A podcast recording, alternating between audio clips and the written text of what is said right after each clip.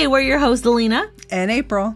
Some of the stories we tell are fun and interesting. But some of the subject matter is downright disturbing. Sit back and, enjoy, the show. Hey, listeners. Um, life got the best of me this week and I didn't get a chance to record. But no worries. We have a brand new show coming next week, and April's back from out of town. So you'll get to hear her once again. And until then, enjoy this special show from our guest co host this summer, Trish.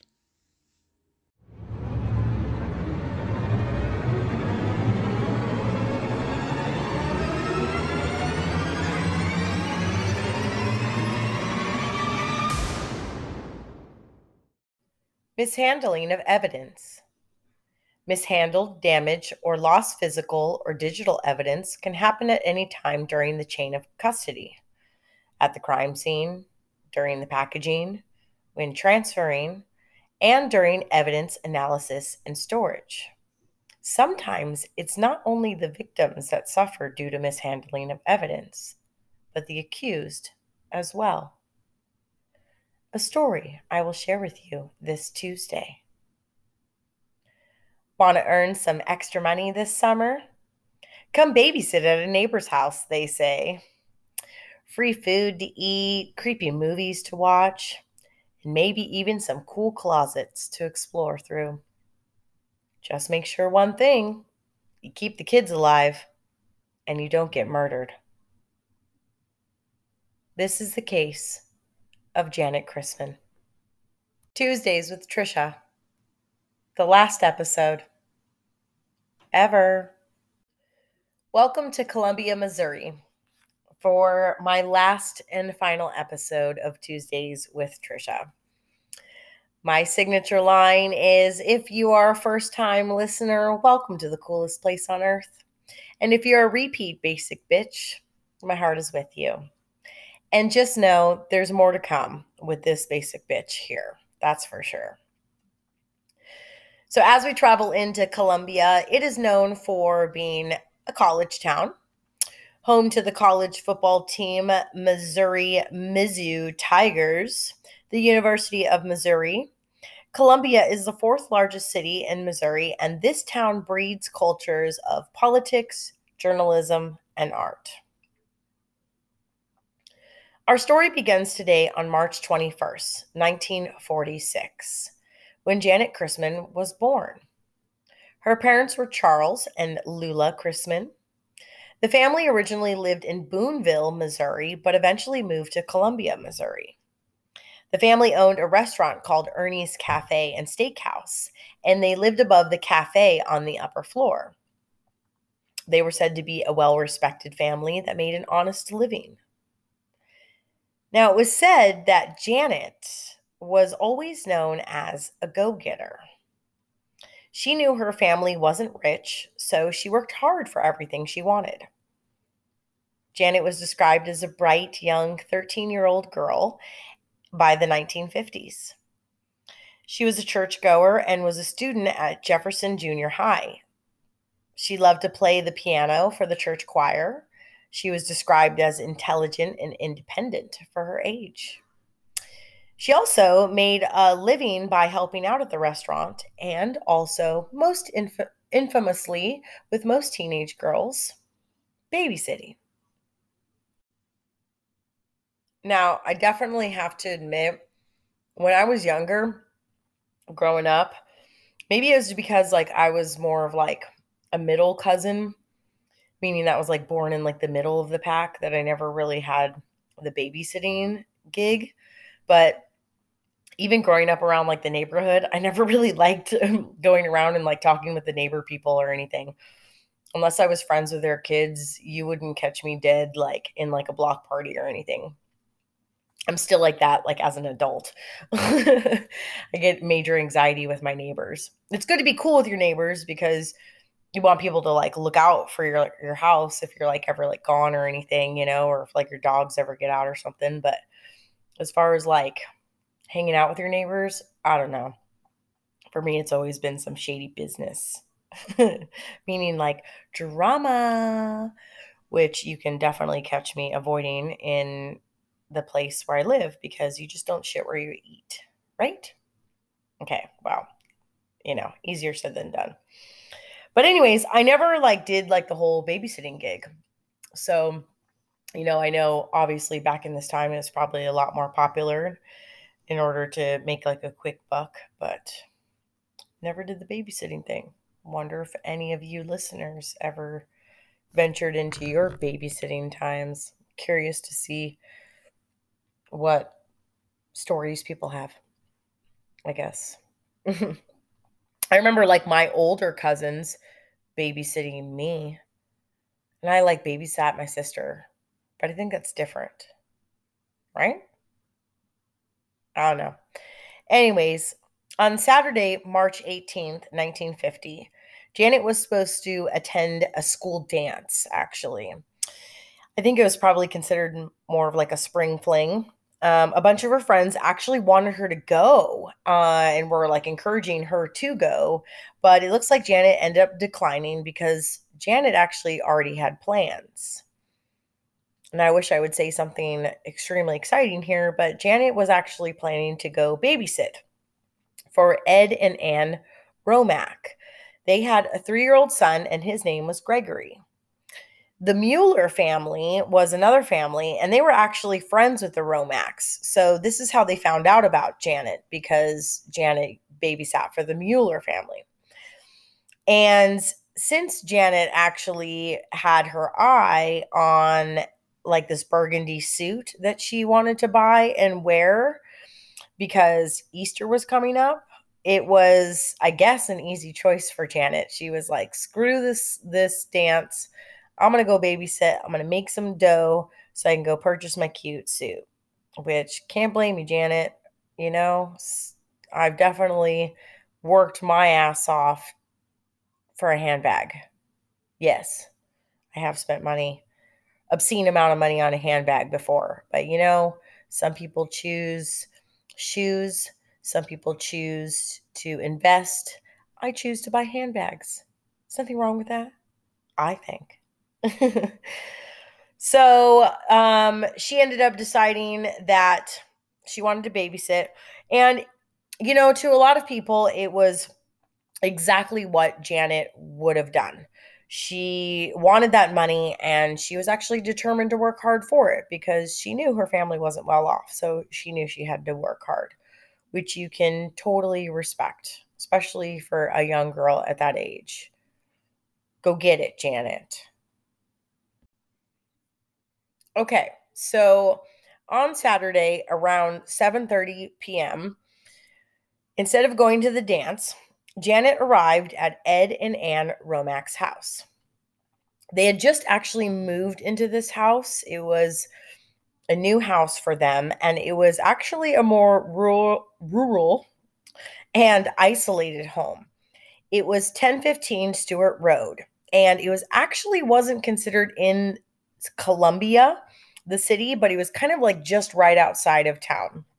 Now, I don't know about you guys, but I grew up in California and I grew up in Lake Elsinore. And when you're driving down, like I used to grew up on this main road, we call it Grand Avenue.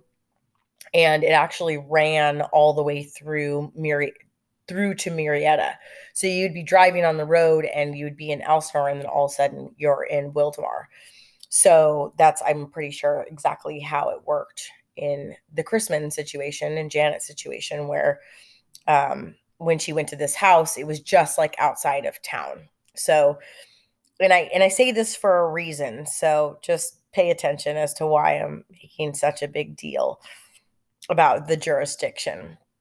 If you're a crime junkie, you know, then you probably already or guess can guess where I'm heading with this. So just so you know, um, Anne Romack was actually pregnant at the time of this. So I'm sure you could actually like imagine Anne with, you know, her three year old kid. So Ed and Anne had a three year old boy that obviously that's why Janet was going to babysit. And all while having to like move into this new home. So I'm I'm sure you could imagine her being a little bit exhausted as far as that. And it was actually rare for her and Ed to have a night to themselves, to like actually spend as adults. And they had planned this evening to spend the evening at their friend's house, the Muellers, who actually the ones, the reason why they know Janet. And they were going to spend it drinking and playing cards.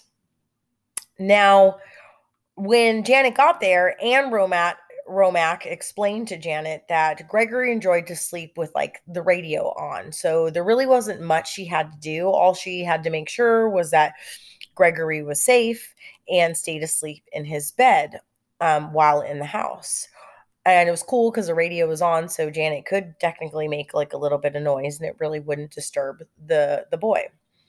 Now Ed Romack, on the other hand, decided to show Janet where the like house gun was.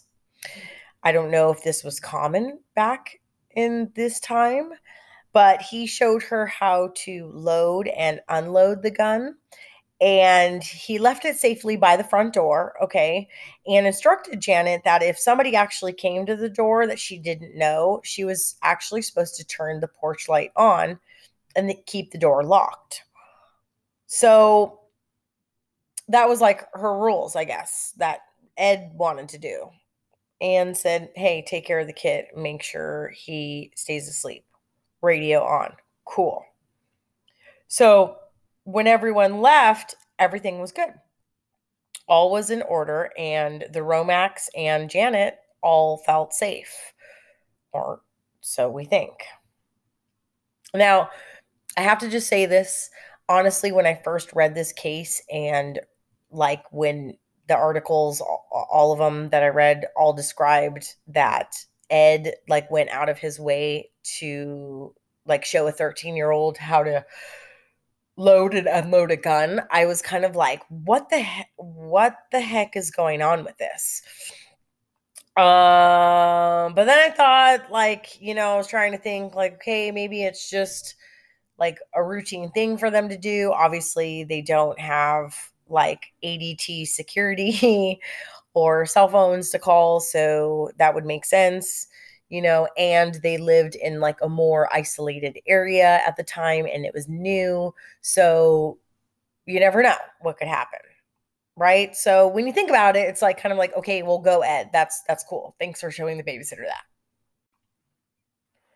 So the night goes on, and it was said actually during that evening that the weather was actually particularly pretty bad that night the temperature actually dropped to the mid 20s and like rain and sleet ended up covering like the streets so around 10:30 p.m. that evening officer ray mcgowan was on duty when he received a frantic call from a woman on the other line there was some sort of screaming and asking for help and then the receiver just went dead the officer figured that the bad connection had something to do with the weather.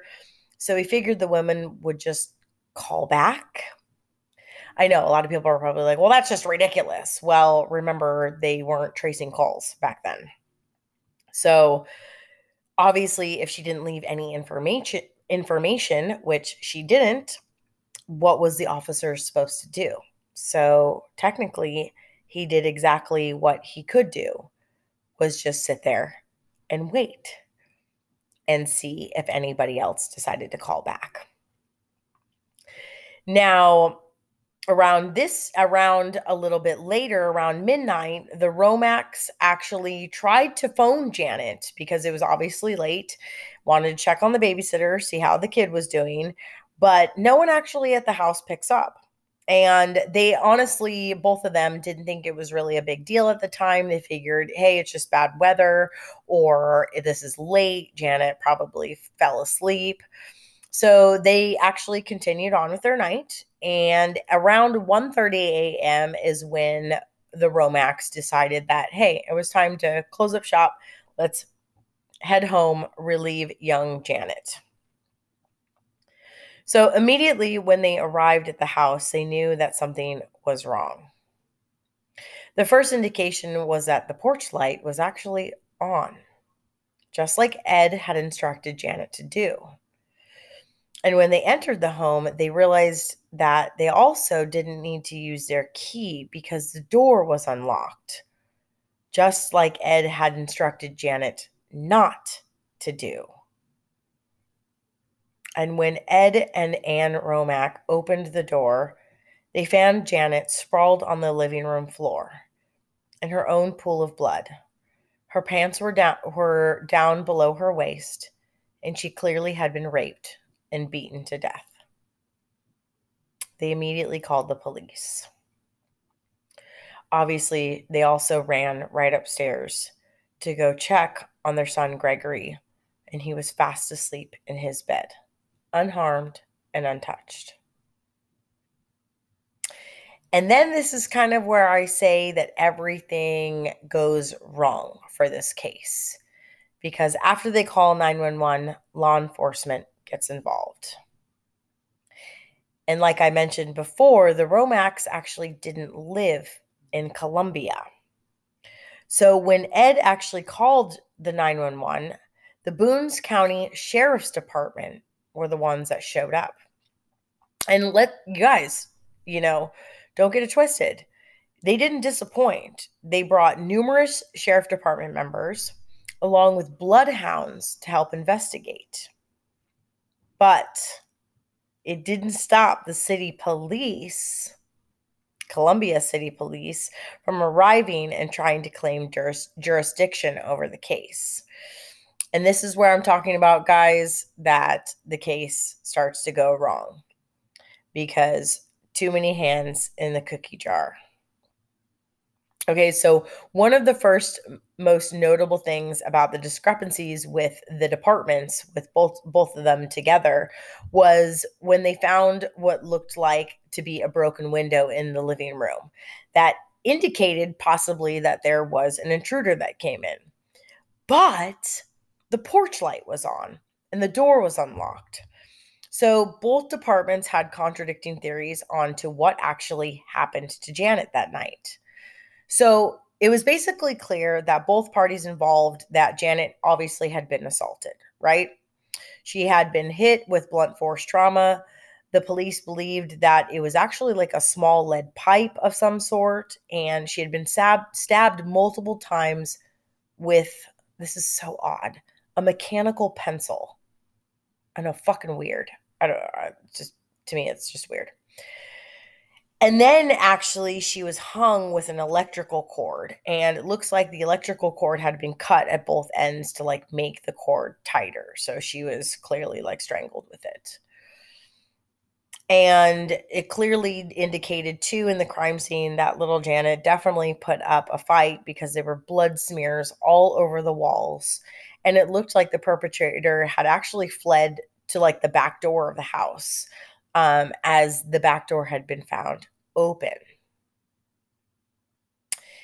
And died of the killer Elmo. They ganged up on Elmo, and Cookie Monster smashed his head, and Shakira the singer kicked him in the face. Are you paying attention? I'm sorry, I just had to disrupt everything that we were talking about right now because I just want to make sure all my listeners were paying attention here. Um, and just so you know, when I was writing my script, my daughter came in at some point and decided to write those lines that I just said into my script. So I just had to like say it right there and throw you off for a second. So, haha, seeing if you're paying attention. Okay. So, anyways, back to the story. So this is where the actual problem arose, okay? The police had found the broken window in the house, indicating that someone may have broken in, right? And the sheriff's department came in with the dogs, and they were able to follow a scent that trailed from the house to the back door and then up the street, and then the trail basically goes blind. But, you know, I don't know. I don't know what the scent dogs were given to track whatever sort of smell that they find. But police had also no- noticed that the porch light was on. And if it was true, then Janet followed Ed Romack's instructions of turning the light on when someone came to the door. More notably was the shotgun by the door. It was actually left untouched. So this made some law enforcement believe that Janet somehow knew her assailant because she would have just like opened the door she wouldn't have used a shotgun right? But then they're like okay well there's this broken window so maybe someone could have came in by surprise like in a surprise attack.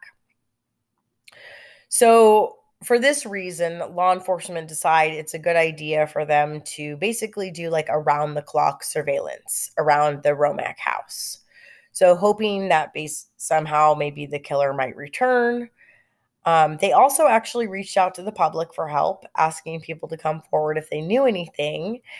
And for a while there, police were bringing in offenders, like basically in the area.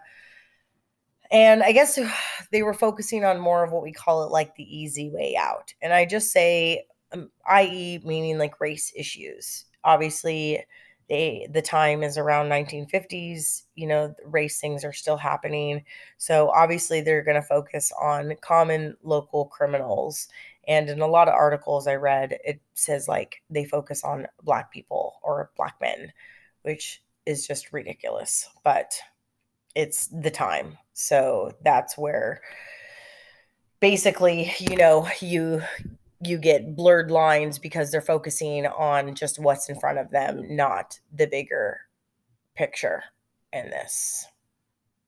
So, as I also read about the case, several sources say that this wasn't the only rape and murder that happened in the area around the time. So, in fact, there were several other cases that were ongoing in the area, but police couldn't seem to find a connection but they probably were still thinking that there was one. But there was actually one person in particular to the police who kept standing out to investigators. And his name was actually Robert Mueller. Now, if you recall, Robert was a friend of the Romacks. And he actually attended the get together that night, the same one as the Romacks did, because they went to the Mueller residence. So, a few things stuck out about Robert. First, Robert had actually contacted Janet the day of the murder and asked Janet herself if she was able to watch his kids. But Janet said, No, I'm sorry. I have prior engagements with the Romacks. So, A, Robert knew where basically Janet would be at the time of this get together. Secondly, the night of the party, it's actually reported that Robert left for a few hours. He claimed that his son was sick and the doctor was coming to the house. But when police investigate this later, they realize that that didn't happen at all. No one ever visited the Mueller's house that night. Hello, there was a party going on. Ed's comments were helpful for investigators as well because he actually stated that Robert knew Janet because she used to babysit for all of them. And he even actually recalls a few times where his so called friend Robert made lewd comments about Janet and said, kind of like, what a busty figure she has, she was like coming into. And even further, Ed Romack said that Robert was known for having a fetish with girls who were virgins. And on the morning of the murders, Robert had actually phoned Ed and asked him if he needed help cleaning up the crime scene. But if you think about it, or as a lot of people have reported, how in the world would Robert have ever even known what had happened? Like, there was no, you know, wasn't in the paper or anything at the time. So, how did he know? And then, furthermore, when Robert was there, he actually, when he actually got to the house and was helping, like Ed clean things up, he'd said something along the lines of, Why would anybody just break in? You could just knock on the door and say, Ed sent me here to get more poker chips. Like, what? Like, wait a second. So you did leave the house. Is that what you did? I was saying, guys, you know, like, I don't know. That just was just super weird to me. And the fact that, you know, like he already knew about the crime before it happened. Now, let's back up a little bit for a second and let me tell you about Robert Mueller. Okay. So he was actually 27 years old at the time. And it was said that he served in the United States Army and retired as a captain at 27. He had distinguishable honors and was a well respected man. So when he moved back to Columbia, he took over his father's restaurant called Mueller's Virginia Cafe. And he also worked as a tailor. So he was a fellow restaurateur or like owner. So same kind of thing that Janet's family worked in. And it also said that people around the town described him as a very well groomed man, groomed man. And more particular, he was always known for having a mechanical pencil in the front pocket of his shirt. So, obviously, you guys, with all this evidence, law enforcement decide to confront Robert. But it's weird because law enforcement decided to not do the traditional route with this. They, meaning like they should go get an arrest warrant, handcuff, bring the person down to the, uh, you know, police station and question him and then do like a polygraph test. But it is said that instead they decided to bring Robert several hours away and they apparently interrogated him in a barn and then later took him for a polygraph after that. And guess what? He actually passes this fucking polygraph. So, since he passes the polygraph, law enforcement now have no choice but to let him go. So they basically claim that they don't have enough to keep him after that. Well, fucking duh. So after the Robert incident, uh, from law enforcement standing, basically the case goes cold, which is super frustrating. But a judge has actually seen the Mueller case and he thought actually otherwise. And he decided to get like a grand jury on the case and have a further look into the case as far as Robert Mueller being a suspect. But not to drag this on any further and to put it simply, over time and legal proceedings, basically the police, it just comes down to this, you guys. The police mess us up so bad that nothing further can in the case can go against Robert. They fucked it up. So even though we may have the smoking gun or you know the stuff right there, the police botched this investigation so much that there was no way they were going to ever get a conviction. And you know how that goes. It goes to cold case. So obviously with nothing further to go on, the Janet Christman murder case goes cold. Eventually, the Romacks end up moving to Idaho Falls, and Anne Romack died sometime in the 1980s. Ed did end up remarrying, and he ended up living until 2016. And it looks like their son Gregory is married and has a family and successfully living in Alaska. The Christmans stayed in Columbia and worked at the restaurant till Janet's father, Charles Christman, passed in 1974. Lula Christman moved to Kansas City, and their eldest daughter Rita started a family, and their youngest child, Cheryl, moved to Florida. I don't know if Lula Christman is actually still alive today. And as far as Robert Mueller, he ended up moving to Tucson, Arizona. He had his own family and he eventually passed in 2006. Today in 2021, Janet Christman would have been 85 years old.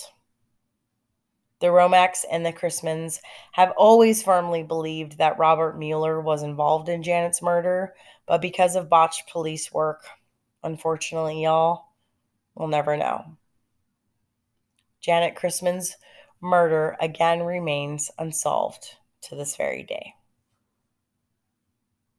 Now, at this point, y'all, I would normally say, I'll see you next time. See you next week on Tuesdays with Trisha. Um, but I would actually like to tell all of you farewell. it's bittersweet for me.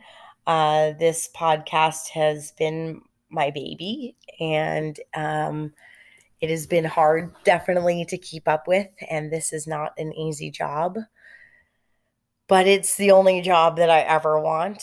So um, don't think this is the last of that you'll hear from me. Not only can you catch me in the meantime on my cousin's podcast, Hair Raising Horror, which you can check out on Spotify, Apple, Castbox, anything that you can stream your podcast on.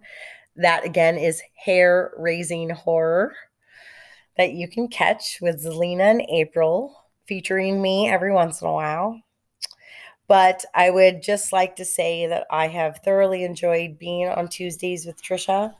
This was something that started as I was working in the medical field, and I was just casually telling murder stories to all my coworkers at work.